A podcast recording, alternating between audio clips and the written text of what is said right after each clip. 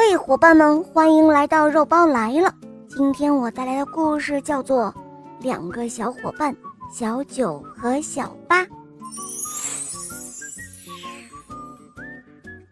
小九是一个威武的秋田犬，小八呢是一个温顺的折耳猫。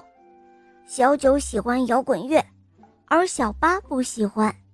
小九生来就喜欢追逐，而小八却不是，他们的个性如此的鲜明，然而却又是最好的朋友。他们团结友爱，互相支持，当然啦，他们没有任何选择，因为他们从出生就开始住在一起了。要知道，这可不是一件容易的事情，因为他们之间曾经有着不可调和的矛盾。小八非常的爱干净，每天早晨他都要认真的洗脸还有刷牙，可是小九在个人卫生方面却总是粗粗拉拉的，每次吃完饭他的嘴边全都是饭菜，然后就急着跑出去玩了。更加让小八受不了的是，小九拉完了臭臭竟然都不擦屁屁。每次想到这些，小八就觉得浑身都不舒服。小八每天都要做家务的，他还给小九派了不少的活儿呢。可是小九受不了小八总是唠唠叨叨的，还总是管着他。终于有一天，他就离家出走了。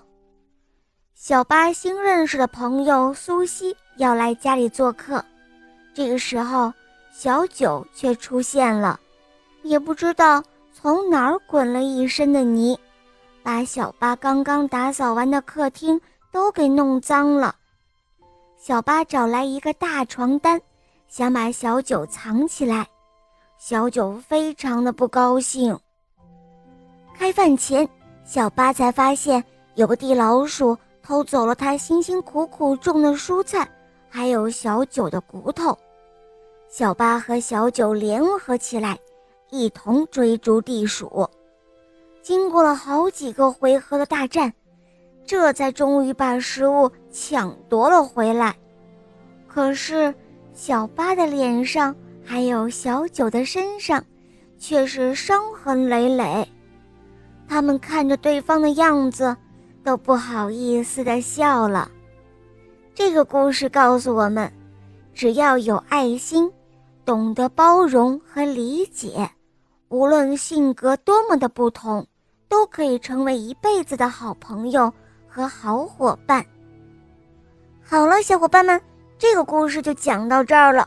更多好听的故事，在喜马拉雅搜索小肉包童话《恶魔岛狮王复仇记》，让小肉包和雷霆狮王带你畅游神秘的恶魔岛吧。